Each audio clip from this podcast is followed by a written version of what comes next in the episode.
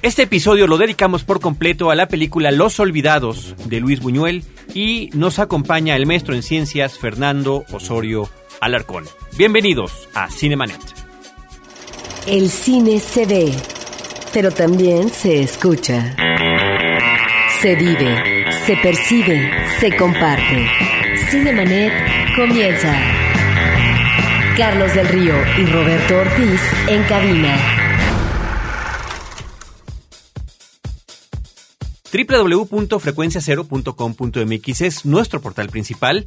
Este es el programa dedicado al mundo del cine. Yo soy Carlos del Río y saludo a Roberto Ortiz. Carlos, pues este programa me parece que va a estar eh, muy eh, bien sustentado, sobre todo cuando tenemos el honor, la visita de una persona que es uno de los eh, mejores especialistas en México por lo que se refiere a los acervos audiovisuales.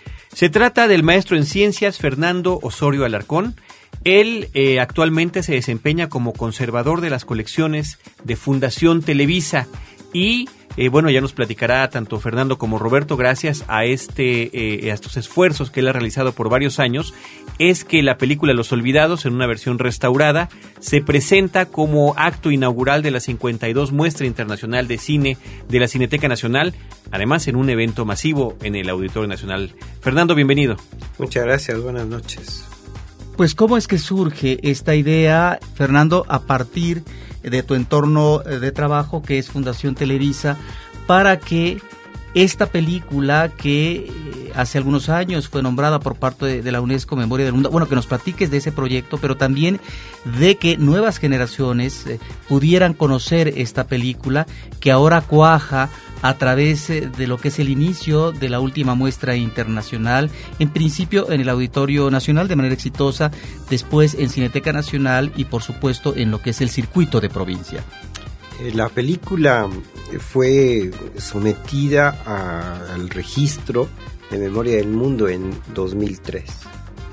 Eh, Memoria del Mundo es un programa de UNESCO que está dedicado a resaltar y poner en valor los documentos más importantes, entre ellos los documentos audiovisuales más importantes en un contexto eh, pues totalmente universal, es decir, eh, los papeles, eh, los libros, cualquier tipo de documento, una tableta asiria, este, con uniforme, un papiro, un códice, eso no va a existir toda la vida, por más que nosotros hagamos nuestro trabajo en la conservación, pero más frágiles son los materiales audiovisuales, eh, más frágiles son las películas cinematográficas, las fotos, y no se diga de los materiales magnetofónicos, eh, desde la cinta de carrete abierto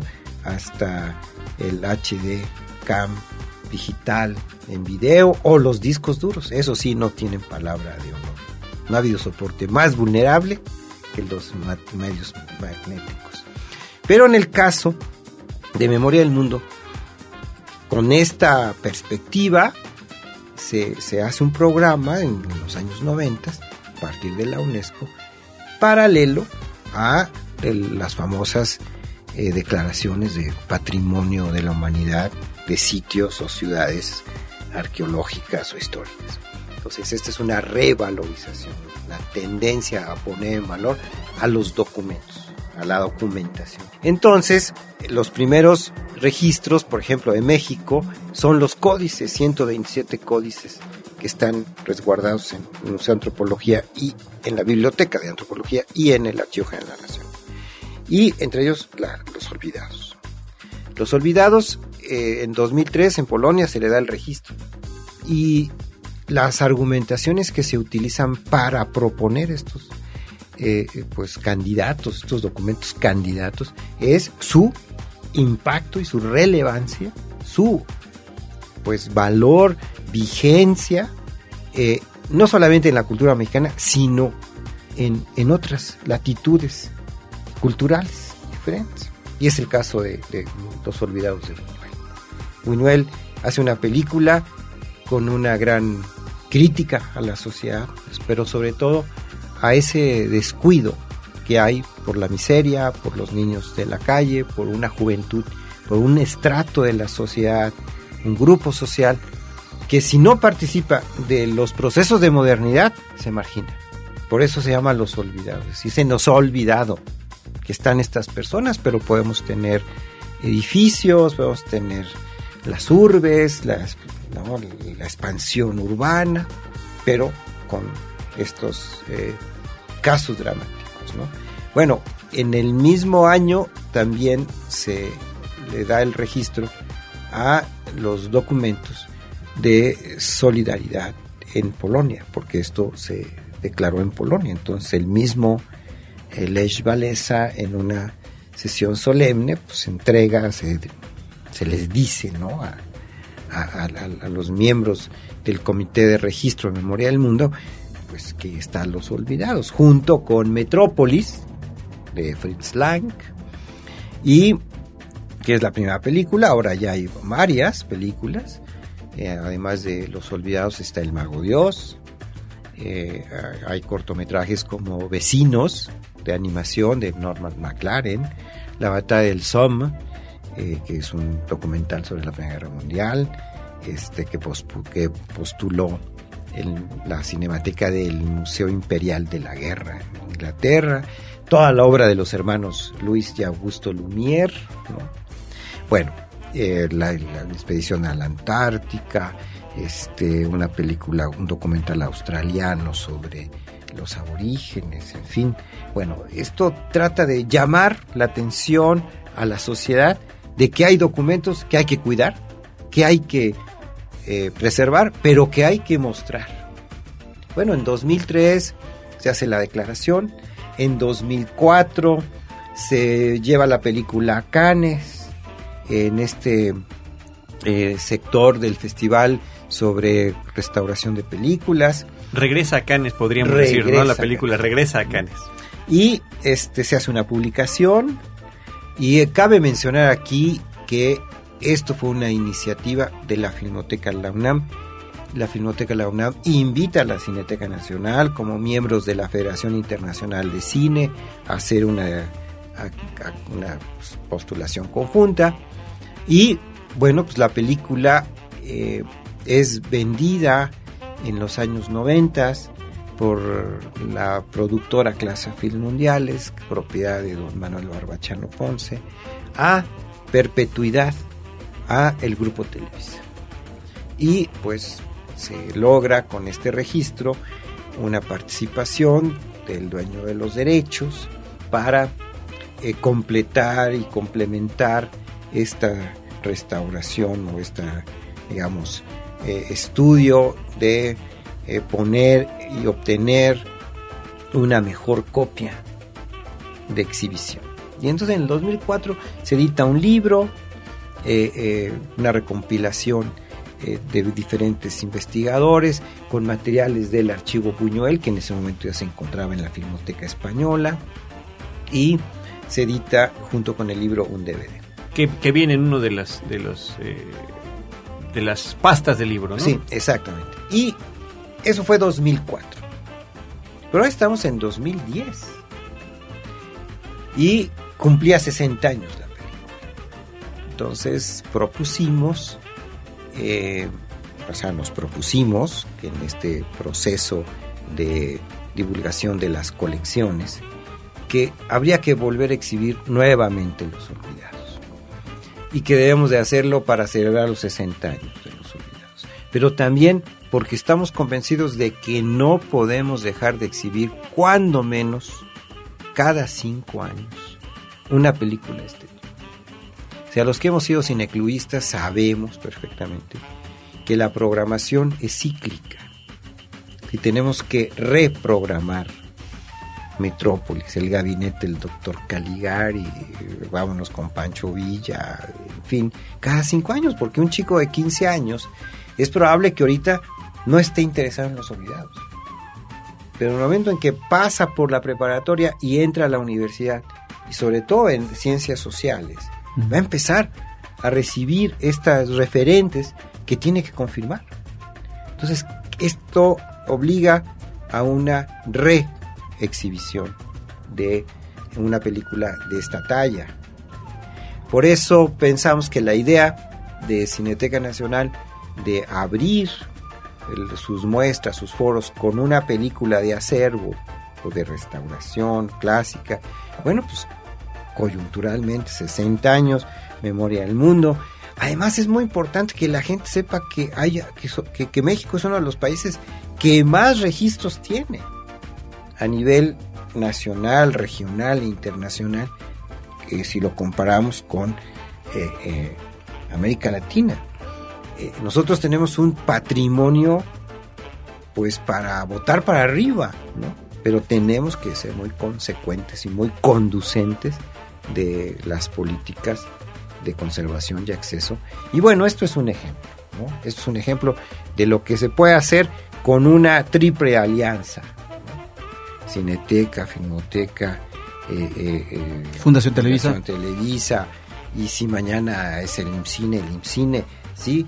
Nosotros, sobre todo los, las personas que venimos de provincia, que venimos a reconquistar Tenochtitlan, eh, pensamos que hay muchas cosas que el centro o que la actitud centralizadora olvida. México no es la Ciudad de México.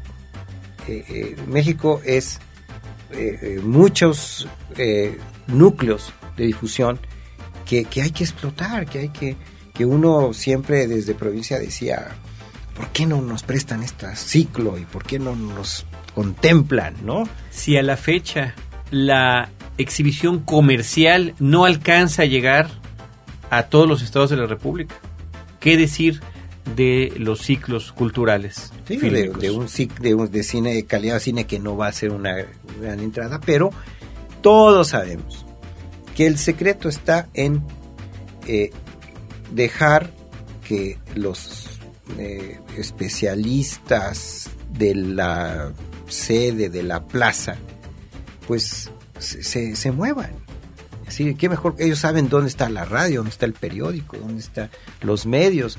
Es casi a, a, nivel de volanteo, ¿verdad? Oye, ahí esta película. Y así se va creando un público. Nosotros lo hemos creado, yo en Puebla, tú en Roberto, en Jalapa, hemos ir.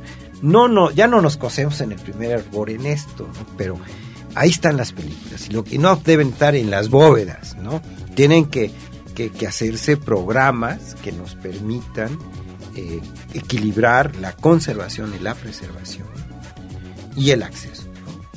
Entonces, bueno, pues si nosotros eh, colocamos dos copias de Los Olvidados para Quitinere en la muestra eh, de cine ahora, la número 52, bueno, pues ya sabemos que esas copias pues van a quedar después de los seis meses de itinerancia, pues apenas visibles, pero servirán para después para ser copias de estudio o para salvarán algunas secciones y bueno, tendrán siempre unos. Pero lo más importante es que puedan ir al circuito de calidad y que se pueda mostrar otra vez. En provincia. En provincia. El tema está por demás discutirlo, es, demasiado vigente en este momento. Es decir, si nosotros pensamos lo que, o reflexionamos en lo que menciona Buñuel en una entrevista que, que se añadió dentro de una nota fílmica antes de la película, cuando le pregunta al entrevistador algo, él contesta dice, bueno, dice, eh, todo el mundo estaba pensando en el futuro, todo el mundo estaba en ese, México de los años 50 todo el mundo estaba pensando en el futuro, en el desarrollo. Dice, yo estaba pensando en estos niños. Dice, por eso me fui a, hacer estos levantamientos de campo, eh, este tema que, que, yo veía que, sí, es, es una película ¿cómo decía? Este, ácida, ¿no? Este, bueno, una película que reunía no solamente el elemento de la crueldad, sino la ternura, a propósito de la humanidad de sus personajes. Sí, es decir, uno, uno efectivamente sale golpeado en la película por esa falta, por esa ausencia de la ternura, del cariño.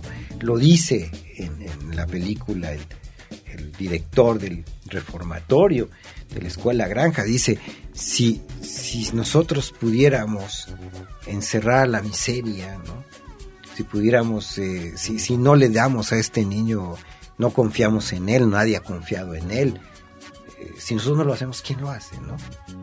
Pero efectivamente uno dice, esa es la falta de ternura, es la falta de cariño, y bueno, pues basta oír cualquier programa de radio, lo que sea sobre superación personal y todos hablan de esta ausencia. Bueno, pues esa es la, la, vigencia. Los niños de la calle es un tema en Irak, es un tema en, el Gran Buenos Aires, es un tema en las favelas de Brasil. Es algo que, que está ahí, que no va a ser muy diferente. Los escenarios van a ser. Por aquí lo que asombra es esa puesta en escena esa fotografía de Gabriel Figueroa en claro oscuro, eh, cómo mete la cámara al establo, ese establo que es el escenario de, pivote de todas las situaciones que se van dando, la, desde la seducción del Jaibo con la chica, con Meche, este, el encuentro de, Lojitos con todo, con el jefe de la banda, ¿no? El Jaibo. toda esta, si es un, es, un, es un, una eh, la escena de del sueño de Pedro, ¿no? Lograr, es un casi un casi un plano secuencia. Consideremos, eh, por favor, Fernando y Roberto, que muchos de los escuchas que están eh, ahorita al tanto de Cinemanet y de esa charla posiblemente no conozcan la película. ¿No? Me gustaría que nos platicaran de qué trata eh, y eh, pues recalcar la vigencia, la triste vigencia que el tema tiene hoy en día, 60 años después, estamos hablando de una película de 1950, mal recibida además por público y crítica en su propio país, tendría que llegar eh, un año después a Cannes y tener el apoyo de, de inclusive de, Octavio Paz en un texto para promover el filme. Sí, es una película que nos remite a la gran ciudad de México en 1950, eh, pero sobre todo a estas partes eh, que se le conocen como cinturones de misteria, que se les conoce como eh, ciudades perdidas, pero aquí lo que llama la atención es un cordón de, misterio, de miseria dentro ya de la gran ciudad, del entorno planeado de manera muy bien por lo que se refiere a la planificación urbana. Y ahí ahí en ese nicho vamos a encontrar a una serie de personajes. Los eh, principales son un grupo de niños, de adolescentes eh, que conviven cotidianamente, eh, pero donde ante una situación anómala en su entorno familiar inmediato, hay un elemento esencial en la película que es la ausencia paterna y materna en varios de los personajes principales, como puede ser en el caso del Jaibo, como puede ser en Ojitos, y en el caso de Pedro, si bien es cierto que existe la madre, hay finalmente eh, una relación difícil de rechazo por parte de la madre hacia Pedro. Es un personaje que tendremos que abordar más adelante. Y en ese entorno eh, difícil desde el punto de vista socioeconómico está también este paso esta vulnerabilidad que tienen, esta fragilidad de estos eh, personajes menores y el paso que se puede dar de manera inmediata hacia la delincuencia. Ahí es eh, donde eh, Buñuel maneja con un buen perfil dramático lo que va a ser el personaje de Pedro, que sería como el personaje de bondad y positivo, si lo queremos manejar dentro de un esquema melodramático, y lo que va a ser su sombra, es decir, un personaje también necesitado de afecto, de cariño, de amor, como es el Jaibo, pero que finalmente, como es el eh, chico más avesado, eh, puede ser como el líder de la banda que en un momento ya tiene pasos de pronunciamiento hacia la delincuencia.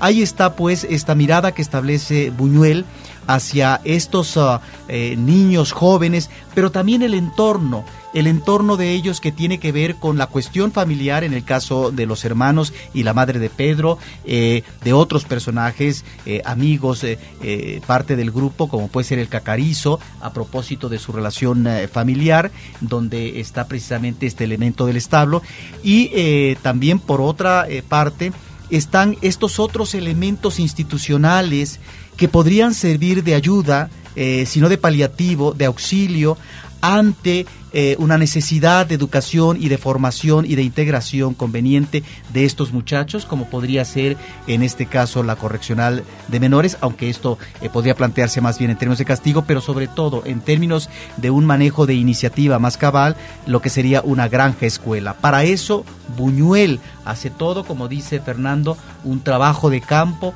Él se va durante varios meses a estas colonias perdidas de la Ciudad de México, se disfraza con un eh, tipo de abrigo eh, viejo y demás eh, para poder identificarse con toda una serie de personajes, platicar con ellos, pero al mismo tiempo en términos institucionales, él platica con gente que tiene que ver de, una escuela granja, de los tribunales de menores y revisa las tarjetas de toda una serie de casos. Eh, yo creo que también es importante señalar, ya mencionabas a Gabriel Figueroa, ¿no? Y, y sus claroscuros, una película en blanco y negro, una eh, película que nos pone además un, un, texto al inicio de ella donde nos avisa que las historias que están por, eh, por, por mostrarnos, estas crudas y apabullantes historias y filme están basadas en hechos reales.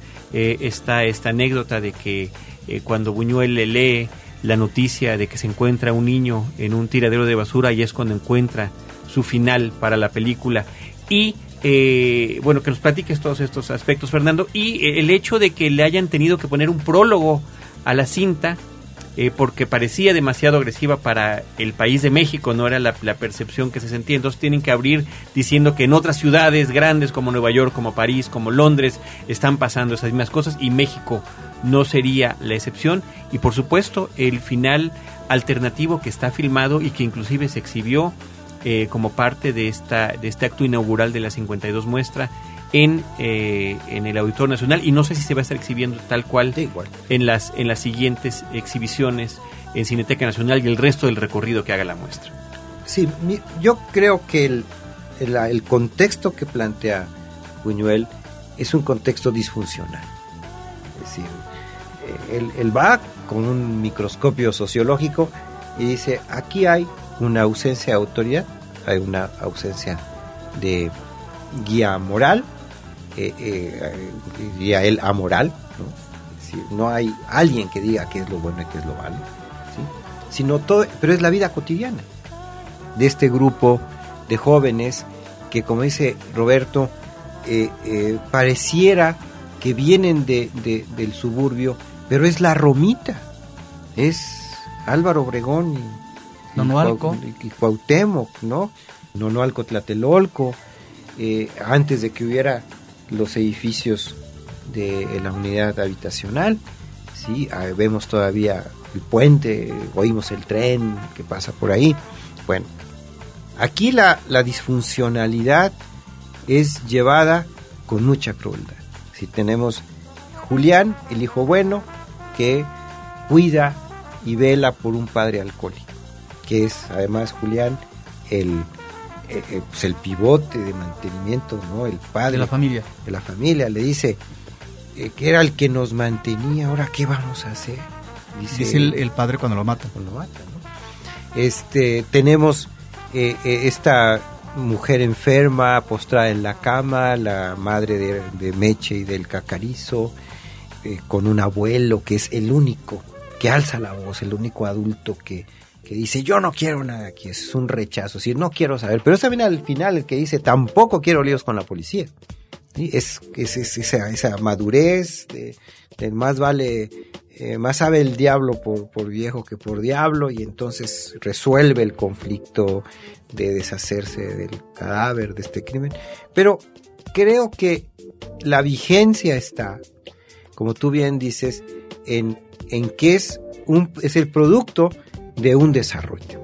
Es decir, es decir, hay un momento en el que esta voz en off de Ernesto Alonso diciendo en París, pasan estas cosas, es algo como normal.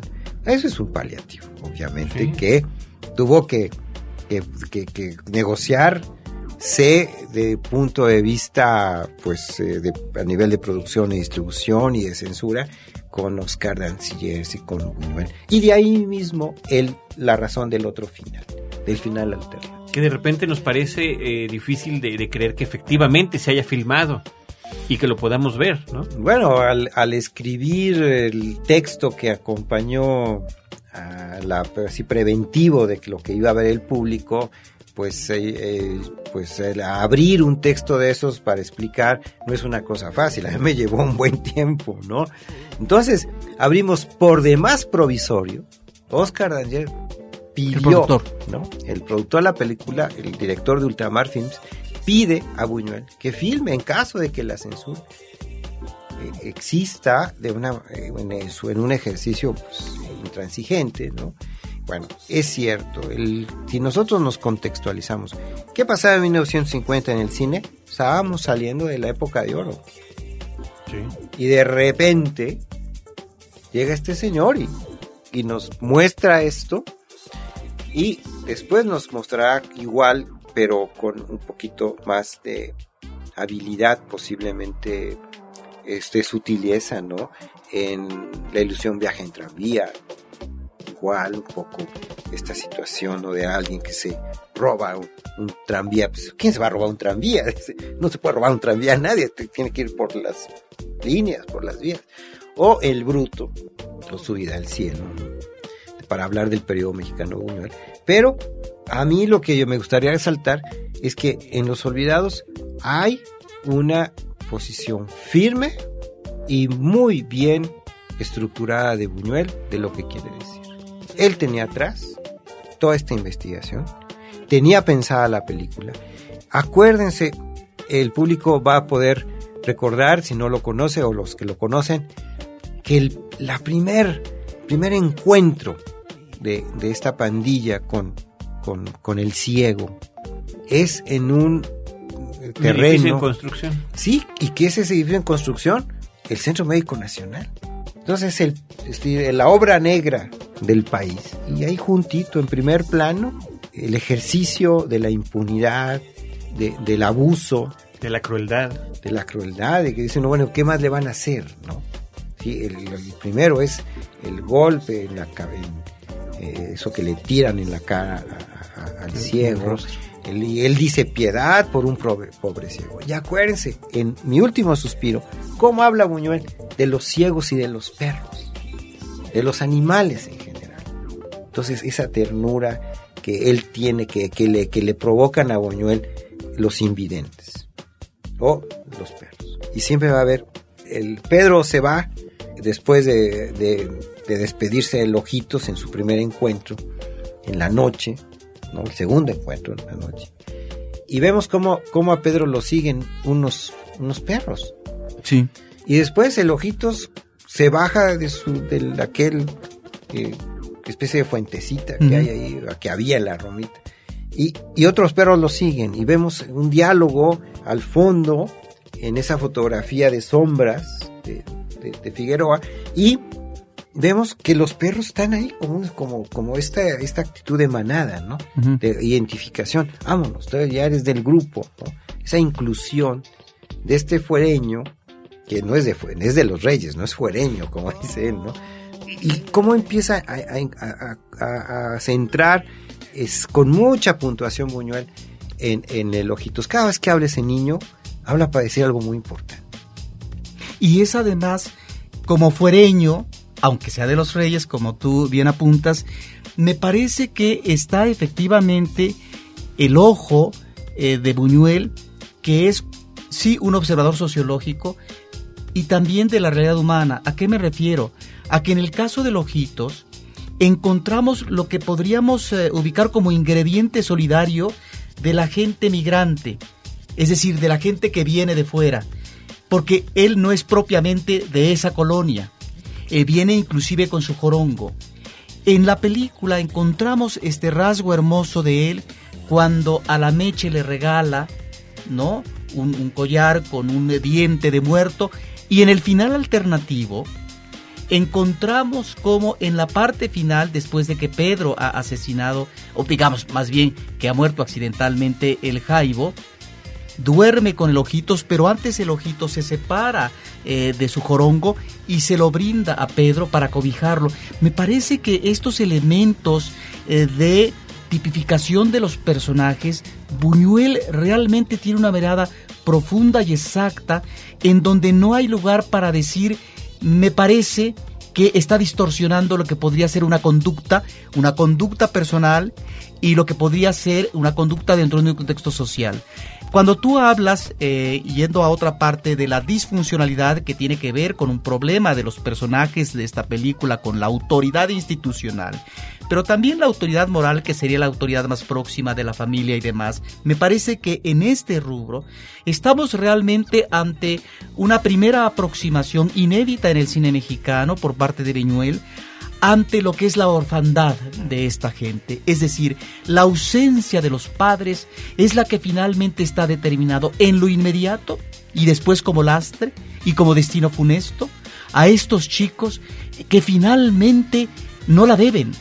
Son producto, inclusive, como dice la madre de Pedro, protagonizada por Estela Inda, actriz conocida en esos momentos, eh, cuando lo lleva al reformatorio y le dice el funcionario, a quienes deberíamos de encerrar es a los padres. Y ella espeta, ¿y yo por qué? Si ni siquiera conocía al padre.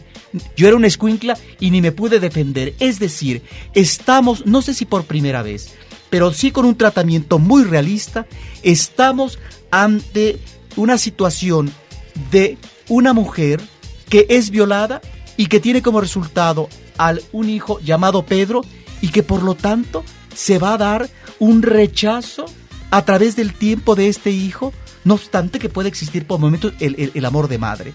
Me parece que es ahí donde estamos ante una situación terrible, desoladora, de la ausencia de los padres y que no puede ser de otra manera porque la realidad socioeconómica nos está indicando que hay un quebranto y que por lo tanto este quebranto eh, eh, de familias desunidas ya está perfectamente definida en los años 50. Y como dice Fernando, que venía, venía esta película después de la época de oro del cine mexicano, donde se da la idealización de los padres, pero particularmente de la figura materna. Y de la familia. Y de la familia, claro. Y mira, el, el Ojitos es el único que tiene algo suyo. Su dije, ¿sí? pierde al padre, pero tiene su dije. Es el, el, que, el que dice, ¿tienes dinero? Pues sí, vamos a comprar pan y entonces regresa con el pan Pedro. Y después eh, su sabiduría, cuando le dice, esa sabiduría como eh, ingenua, ¿no?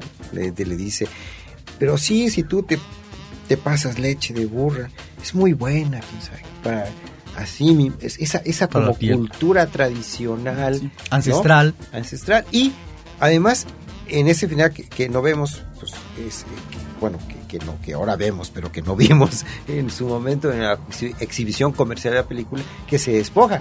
Eso es algo que, que el público, eh, en el momento en que vio eso, yo sentí, porque hay una cosa muy importante, voy a hacer un paréntesis para no dispersarme, este, ver una película con cuatro mil personas, eh, hay una serie como de tensión, que hay un ambiente que se percibe. Eh, muy particular que se ha perdido con las microsalas. Se, se perdió, salvo en, en, ocasiones este, como estas, ¿no? Y entonces, cuando, cuando si la gente aplaude, o aplaudió al final de la película, eh, después eh, los aplausos se cortaron cuando vieron que había que leer un título, y entonces... Pero estuvieron atentas durante toda la película. Y después ven el segundo final, o el segundo final, el final alternativo, y la gente aplaude más. ¿Por qué? Porque de alguna manera ver ese final, pues como que te, como, como que dices, ay, también lo pensaron de otra manera, ¿no? Pero es esperanzador. Hay un es un esperanzador. Este, claro que, que, que, no es el estilo de Buñuel, ¿no? Pero el, yo percibí en el público en el momento en que el Ojitos le da, dice, toma, tápate. ¿Por qué? Porque yo puedo prescindir de mi jorongo, porque me puedo tapar con un papel, ¿no? Bueno, ese, es el ese, ese personaje es el único que tiene algo suyo. Todos los demás no. No tienen dinero y roban para tener. Desposeídos. ¿Sí? Exactamente. Es decir, no tiene, es, es una desposesión, es, es la, la apropiedad, ¿no? Entonces tienen que asaltar, tienen, digo, no, no le bastó al Jaibo golpear a Julián, sino también despojarlo. Igual que los pepenadores. Cuando él va, Pedro va a pasar una noche en un terreno baldío y amanece y están unos pepenadores. Lo mismo, usted esto no es, esta es mi basura. Vete de aquí, ¿no? Y cuando el director de la escuela granja le dice, aquí están 50 pesos, ve, te van a dar cambio. Esa como instrucción, ¿no? De una figura y él, cuando lo sorprende el Jaibo en la esquina del orfanatorio, digo, de, la escuela granja, en ese momento dice, ¿qué haces aquí? Es, muy buena es muy, una muy buena dirección. El tipo salta para atrás, ¿no? Y, dice, uy, otra vez. Es, es el, el hombre contra su destino, el hombre contra su medio. Claro, pero ese destino que pareciera que es destino manifiesto, es un destino que finalmente está fraguando esta realidad, esta realidad cruel que una y otra vez, en el caso del itinerario, del periplo de Pedro, vamos observando que cada vez se le cierran más y más las puertas, no obstante que existe este, este entusiasmo ante esa necesidad de niño, de cariño, y de decir, ahora sí, mamá, me voy a portar bien. Es más, someterse a prueba con la madre y de decir, lléveme donde usted crea conveniente. Y es cuando va al reformatorio y después a la escuela granja. Es un chico donde todavía está ese elemento de, de necesidad de insertarse en el mundo y ser algo en el mundo, pero que en realidad todos los elementos que están en su contexto le van a ir destruyendo una y otra vez. Eso es lo terrible. Ahí está esta mirada, pero también ese tratamiento de crueldad que tú dices por parte de Buñuel, pero lo otro que él también decía en esta entrevista inicial, está la ternura finalmente que aflora una y otra vez en los personajes y en situaciones donde finalmente es posible eso, como dice Carlos, la esperanza en algún momento. Cinemanet está de intermedio. Regresamos en un instante.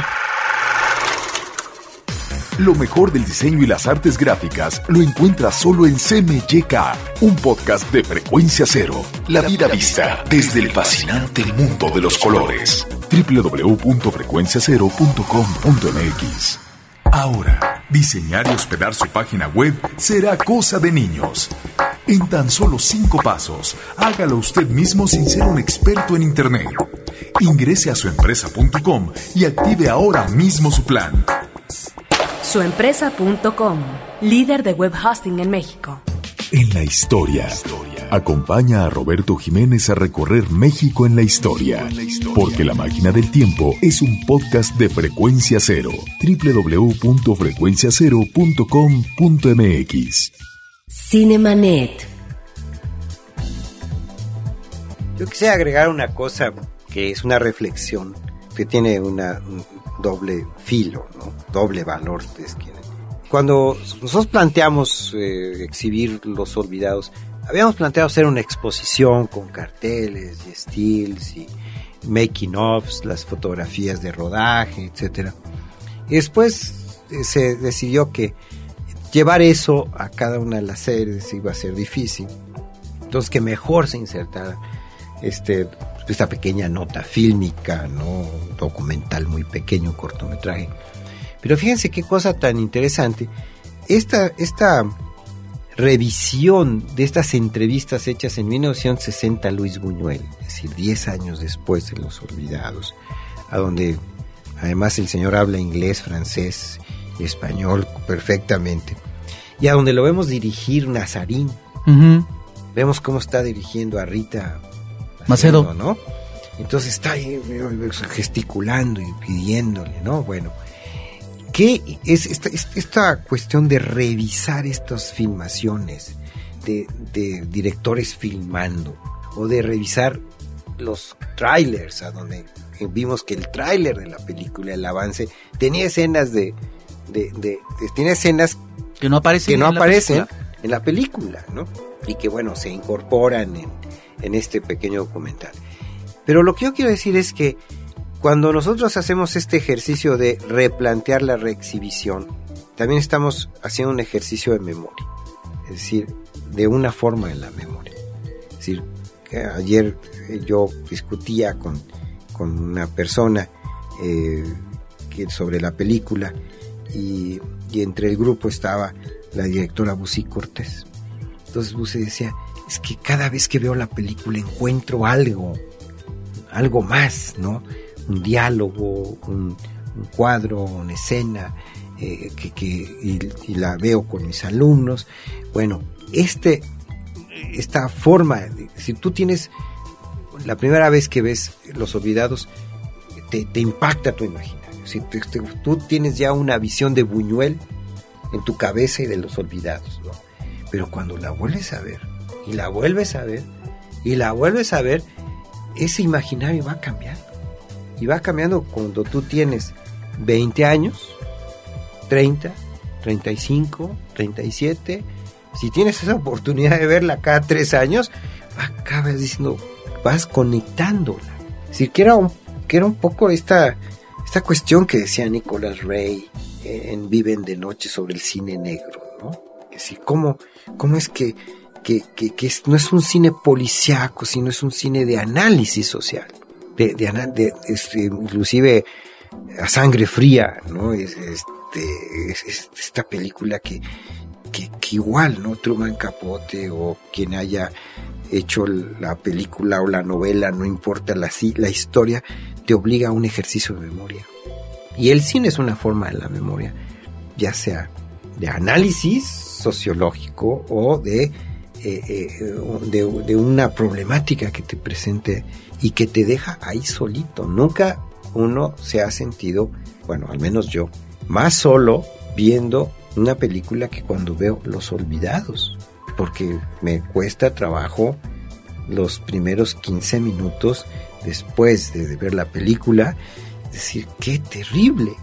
Es Ahora lo... es una película de una gran actualidad, ¿no te parece? Eh, sí. La realidad que estamos viviendo en México, no solamente con millones de pobres que están ya caracterizados por parte de Buñuel en este microcosmos eh, citadino, sino también este destino que estamos viendo de la juventud en México, eh, donde al no existir eh, posibilidades de empleo, al estar quebrantado el bienestar social y material, hay un destino también, eh, si no decir asiago, eh, muy dificultoso por parte de una juventud que inclusive en términos mediáticos en los últimos uh, tiempos estamos viendo asesinatos de jóvenes que podrían estar, según los especialistas, eh, anticipándonos ante el fenómeno del, juve, el, del juvenicidio, ¿no? Yo creo que estamos a, a, hablando de una generación en riesgo. O una generación perdida. Pues yo quisiera hablar de riesgo todavía, ¿no? Es una, algo que está en riesgo, sí. todavía hay... Eh, bueno, quisiera pensar que hay una esperanza, no decir todavía, pero si nosotros contrastamos las eh, cifras de quienes no entran a una escuela secundaria o una preparatoria, ya no digamos la universidad, ¿no? ahí está el riesgo. Si no hay esa oferta de, de, de ¿Educación? de educación, pero bueno, una vez que ya entraron, ahora hay que ver la educación. Ahora hay que ver si este aparato educativo funciona. funciona. Y después el empleo. Claro, es decir, eh, yo que he sido maestro durante casi toda mi vida, he estado en contacto con gente muy joven, pero muy joven, desde maestro de secundaria, ¿no? Hasta maestro de la universidad. Y, y veo que cada vez hay me menor compromiso, hay menor interés en hacer bien la tarea, la labor docente. Y estamos ante una sociedad de datos y no de formación. Son datos. Pero bueno, ¿cómo vas a aprender a razonar? ¿Cómo vas a aprender a, a, afortunadamente la gente que tenemos más de 50 años nos educamos en una escuela preparatoria totalmente vasconcelista, con un conocimiento general, pero yo comparo mi educación que yo recibí en la prepa con la que recibió mi hijo, pues deja mucho que desear, por una falta de compromiso. Bueno, pues en ese mismo, digamos, leitmotiv del compromiso, nosotros quisimos exhibir Los Olvidados por ser custodios de un documento registrado en Memoria del Mundo, por ser una película muy importante para la cinematografía mexicana y por esta vigencia que hemos discutido. Y, y bueno, pensamos que esto pues es el inicio de una colaboración con, con, con la Cineteca o con la Filmoteca.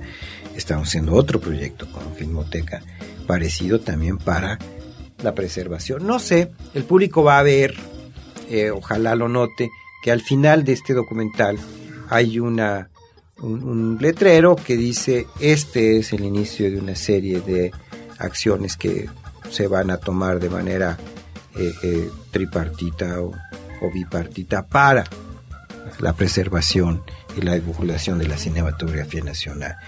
Y bueno, pues eso es parte de la responsabilidad de custodia, yo diría, ¿no? Que nos toca.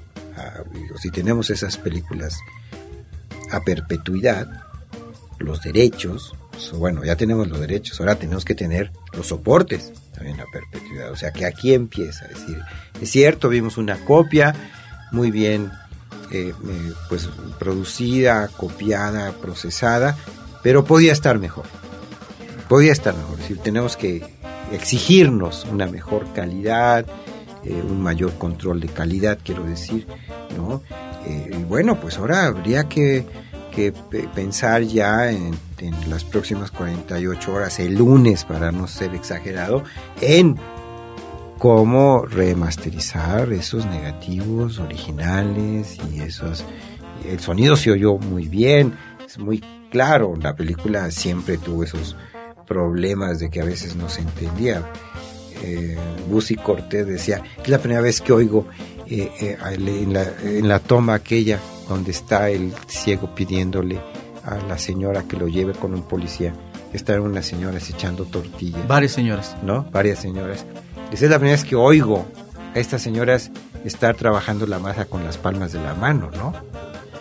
Y- Sí. y yo No, habrá que decir que inclusive en la última versión en, en DVD eh, era conveniente poner el, el- el subtítulo en español para entender de- del todo lo que están diciendo los personajes.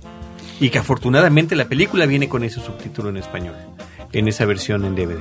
Ahora, eh, yo no sé si nos estamos prolongando demasiado, pero ahorita que mencionas al personaje del ciego viejo de Carmelo, eh, que mm, parece ser, Buñuel se inspira en un personaje real, un personaje real eh, de, de- de las calles, ciego también, ¿no? que luego lo traslada al cine con este andamiaje musical, porque es un músico ambulante.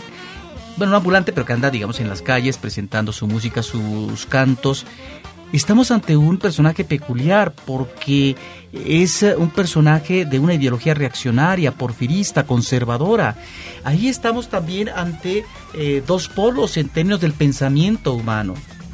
ante el autoritarismo. Yo pienso que él encarna el autoritarismo del cual siempre ha sido, o bueno, siempre fue Buñuel un gran crítico, ¿no? Es decir, eh, en el en sus eh, películas basadas en Benito, en novelas de Benito Pérez Galdós, hay estos viejos, ¿no? A- autoritarios, este, este realismo, eh, este viejo realismo español, ¿no? Eh, y aquí está perfectamente traducido. Claro, es un viejo realismo español que de la literatura podría emanar de un eh, Lazarillo de Tormes, pero que aquí lo mexicaniza. Realmente está perfectamente eh, manejado, trabajado a través de un espléndido actor secundario en esa época que era Inclán. ¿Lo mexicaniza o lo politiza? O lo politiza también porque es el pensamiento conservador porfirista. Yo creo que, que, que más que porfirista, yo pienso que es eh, muy eh, refleja mucho eh, esta intransigencia del poder máximo. Sí, a lo mejor ¿No? la cuestión efectivamente porfirista es eh, un pretexto, porque algunas de es las el frases- referente de es el referente. cada que él habla menciona sus Sí. tiempos no de, Sí. de- de- de don Porfirio y es un personaje muy interesante además porque si bien es el invidente es el ciego es el vulnerable no es un santo Claro, hay una hipocresía. Eh, es decir, eh, eh, es un hombre que, que, que es a su vez un delator, además de esta intención de, pedofilia con la chica, ¿no? de seducción, eh, en donde esa vida, esa, porque va armada, ahora sí que Meche va armada, ¿no? Y, y, y, hay igual esta, pues, como eh, eh, posición que explota de curandero, ¿no? Una posición, que acá antes los curanderos tienen un, un rango social, ¿no? Entonces le dice, mire usted como la paloma, como que mire usted, que él cómo podía mirar, sentía, ¿no? Sí, pero, pero la señora está rezando, ¿no? Está, eh, sí, hay esa licencia, ¿no? Es decir, del Señor que, que cobra no con dinero, sino con botellas de leche.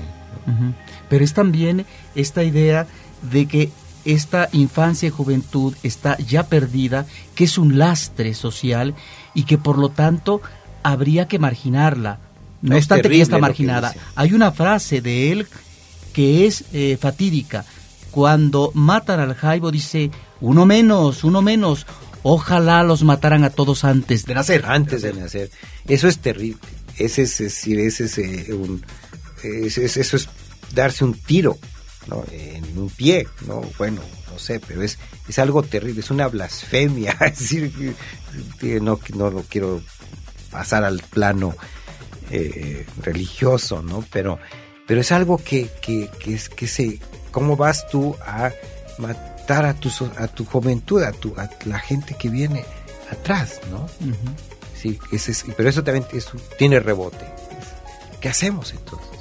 No los podemos, lo que está diciendo es una contradicción. Pero, ¿qué vamos a hacer con esto? Sí, ese, es, ese yo creo que es a donde el público, el espectador de esta película, se le, tiende la trampa, ¿no?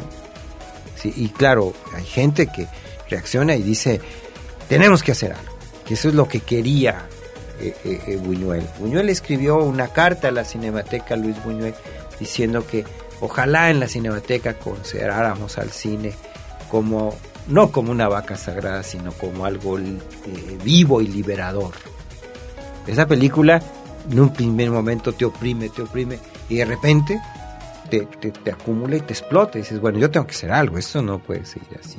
Creo que ese es el, el- ese ejercicio La posibilidad de conciencia por parte del espectador. Claro, la provocación de la conciencia.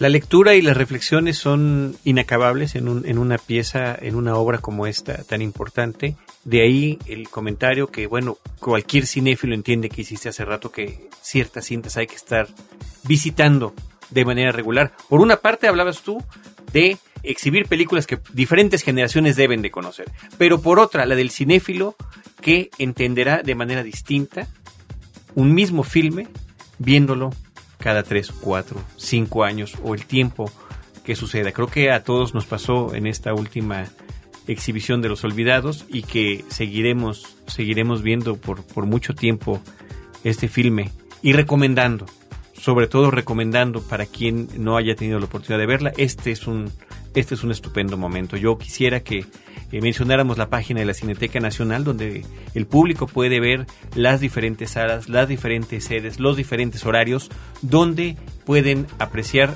en cine, además que es una ocasión eh, pues que en muchísimo tiempo no se había dado. ¿Cuándo habrá sido la última vez, Fernando, que, que se vio en cine Los Olvidados? A nivel comercial en el 2004 eh, eh, Después se, de hicieron, se hicieron cinco copias y pasaron, Videocine distribuyó esas copias. A propósito del, del nombramiento Del- de Memoria sí, del Mundo. Sí, pero yo pienso que eso debemos hacer con otras cosas, La Rosa Blanca, La Barraca. Tantas películas. ¿no? Es Sí. decir, hay muchas cosas. eh, eh, no sé, a mí se me antoja ahora, eh, no sé por qué, ayer saliendo de la película, este, decía yo a mí mismo, se me antoja ver en el balcón vacío de Yomi García Scott.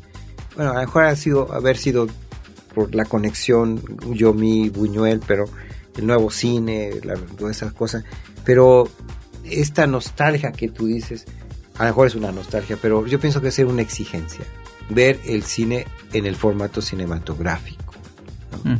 www.cinetecanacional.net www.cinetecanacional.net sedes y horarios donde pueden ver Los Olvidados. Pues eh, Fernando, te agradecemos mucho tu participación que nos ha dado oportunidad de poder aterrizar algunos de los pasajes eh, de esta cinta que efectivamente es inagotable, que es de una actualidad impresionante y que efectivamente tú la ves, eh, es apabullante, termina uno dolido, pero ahí está ahí, yo creo, el elemento de alerta, eh, esta punta de lanza por parte de Buñuel que está exigiendo eh, precisamente a partir de este manejo provocador esta posibilidad de que el público logre eh, liberar esta tensión constante que está asediándolo y que pueda tener una no solamente una visión complaciente de lo que ha visto, sino una actitud crítica ante una realidad que en su momento, no solamente el público, curiosamente en el Cine México la película duró tres días, eh, fue necesario que ganara el premio a Mejor Dirección en el Festival de Cannes para que la película se, res- 61. se reestrenara, se reestrenara en México durante seis semanas, creo que en el Cine Prado, ya de una manera más alentadora de taquilla. Pero no solamente el público, sino también el mundo intelectual eh, fue también eh, Muy un duro. elemento eh, muy duro en- con, con Buñuel. Y eso creo, ahora lo podemos tal vez observar, leer, ubicar como elementos anecdóticos, pero me parece que también esto retrata una visión obtusa de negarse a ver una realidad que estaba ahí y que lo que hizo Buñuel con su arte de genio surrealista, porque la película también integra más de una escena surrealista que para algunos a veces eso no es eh, ah, eh, tan tan digamos interesante en cuanto a que consideran mejor la vena realista que maneja de sus personajes y las situaciones, pero me parece que ahí está un Buñuel que aterriza en lo que es una visión convencional del cine nacional genérico en esa época y que destroza eh, todo ese mundo idealizado que finalmente ya no era posible seguir sosteniendo ni siquiera en el cine como industria. La asertividad no gusta. Y una de las cosas que hace Buñuel en esta película es ser un certero, eh, francotirador, si tú quieres, ustedes quieren a- esa acepción. Y, y eso es algo que, que, que a nadie, es es algo que tenemos los mexicanos Y es una película incómoda. que, que, que, que es una, una ser, ser- la asertividad nos molesta, no, la, no podemos con ella. No, hay una- decir, no somos capaces de tener una autocrítica, un ejercicio de autocrítica, ¿no? Y, y, y, y yo creo que esto pues, es lo que despertó en ese momento, en esos medios que tú estás describiendo, de que ¿cómo este señor es español y viene a, y a decirnos que somos estamos Bueno, hasta así"? hablaban de expulsarlo, ¿verdad? Cuando finalmente él ya tenía la nacionalidad mexicana. Es decir, en ese sentido, qué tramposos, ¿verdad? Y qué maniqueos los, los periodistas de prensa escrita en ese momento. Pero no solamente la prensa, sino también la gente que interviene en la producción cinematográfica. Una peinadora, por ejemplo, renuncia a seguir trabajando porque considera que una madre mexicana es incapaz de decirle, de negarle a su hijo El comida, Ujú. el alimento básico cotidiano, como lo hace la madre Estela Inda a Pedro. ¿Sí? No solamente eso, sino que del medio intelectual, en una función privada, la esposa de León Felipe, poeta español, se lanza, ¿verdad?, hacia Buñuel diciendo que es un miserable y dice Buñuel prácticamente quería sacarme los ojos. Esto mientras en esa misma función un artista muralista como Siqueiros festejaba la película porque realmente ubicaba que era una película provechosa y una película finalmente con ingrediente artístico. Eh, Por otra parte, gente que colabora en la cinta también como un eh, Pedro de Urdimalas y que tuvo que ver con la confección de los diálogos, con esa además manejo efectivo de diálogos que fueran creíbles, que fueran verosímiles, bueno, renuncia a que aparezca su nombre en los créditos. Un ah, actor, sí, que en ese momento era eh, de impacto en México, que además eh, fue líder sindical eh, de los actores como Jorge Negrete, él parece ser que había estado en el extranjero o fuera de la Ciudad de México, pero un día que se encuentra a Luis Buñuel le dice, si yo hubiera estado aquí, Jorge Negrete, que es eh, la imagen viva del machismo, si yo hubiera estado aquí, usted no hubiera hecho esa película. Es decir, un ambiente hostil, agresivo, porque finalmente pareciera que toda esta gente, de una u otra manera, eh, manejaba esa eh, comodidad en la visión de una realidad que difícilmente era asequible en ese momento y por lo tanto eh, difícil de congeniar con ella. De nuestra parte, Fernando Osorio Alarcón, agradecerte como cinéfilos, a ti y a toda la gente, toda la, gente e instituciones involucradas en este proyecto, este, esta oportunidad de revisitar la película, de revisitarla en estas condiciones, en cine, restaurada, con un mejor audio, con la posibilidad de ver una escena alternativa, un final alternativo de la película, en fin, toda una experiencia que eh, sinceramente eh, agradecemos.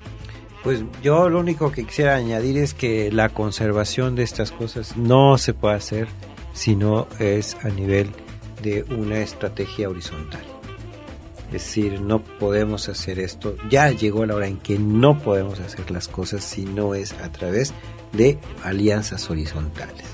El caso de Cineteca, el caso de Filmoteca, Fundación y obviamente de, equipos de trabajo que están eh, eh, en ambos, eh, en ambas, bueno, en las tres instancias, inclusive en hasta cuartas instancias, porque, bueno, pues implica mover muchos hilos para sacar de una conceptualización comercial una película histórica a un área no comercial, sino de la cultura y de la cultura audiovisual. Y de esa manera quisimos también celebrar el Día Internacional del Audiovisual y eh, en donde el Comité Mexicano Memoria del Mundo también pues enfocó sus este em, esfuerzos eh, eh, y creo que es interesante mencionar que México es uno de los pocos países, si no el primero, o el único que ha registrado a nivel de memoria del mundo nacional un programa de televisión de Cristina Pacheco. Aquí nos tocó vivir.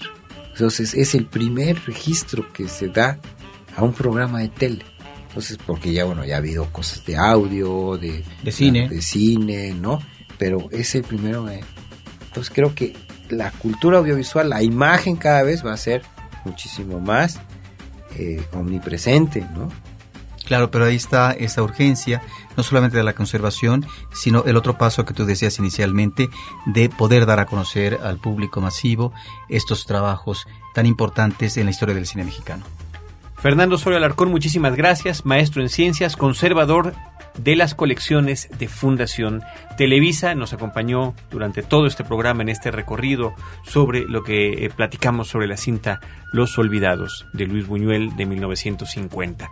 Desde Cinemanet también agradecemos a nuestro equipo de producción, a Paulina Villavicencio, nuestra productora, a Abel Cobos, productor en cabina, y les recordamos los eh, sitios en redes sociales donde se encuentra Cinemanet, además de nuestro portal cinemanet.com.mx. Estamos cumpliendo en el mes de noviembre cinco años de estar en frecuencia cero, de formar parte de este proyecto en podcast. Eh, realmente nos, nos toca ser de los que inician y que aún continuamos en este tipo de, de formato en nuestro país. Y estamos en redes sociales, en twitter.com diagonal cinemanet y facebook.com diagonal cinemanet. Nosotros los esperaremos en el próximo episodio con cine, cine y más cine. Cinemanet termina por hoy.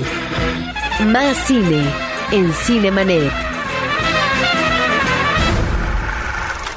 Frecuencia Cero, Digital Media Network, www.frecuenciacero.com.mx. Pioneros del podcast en México.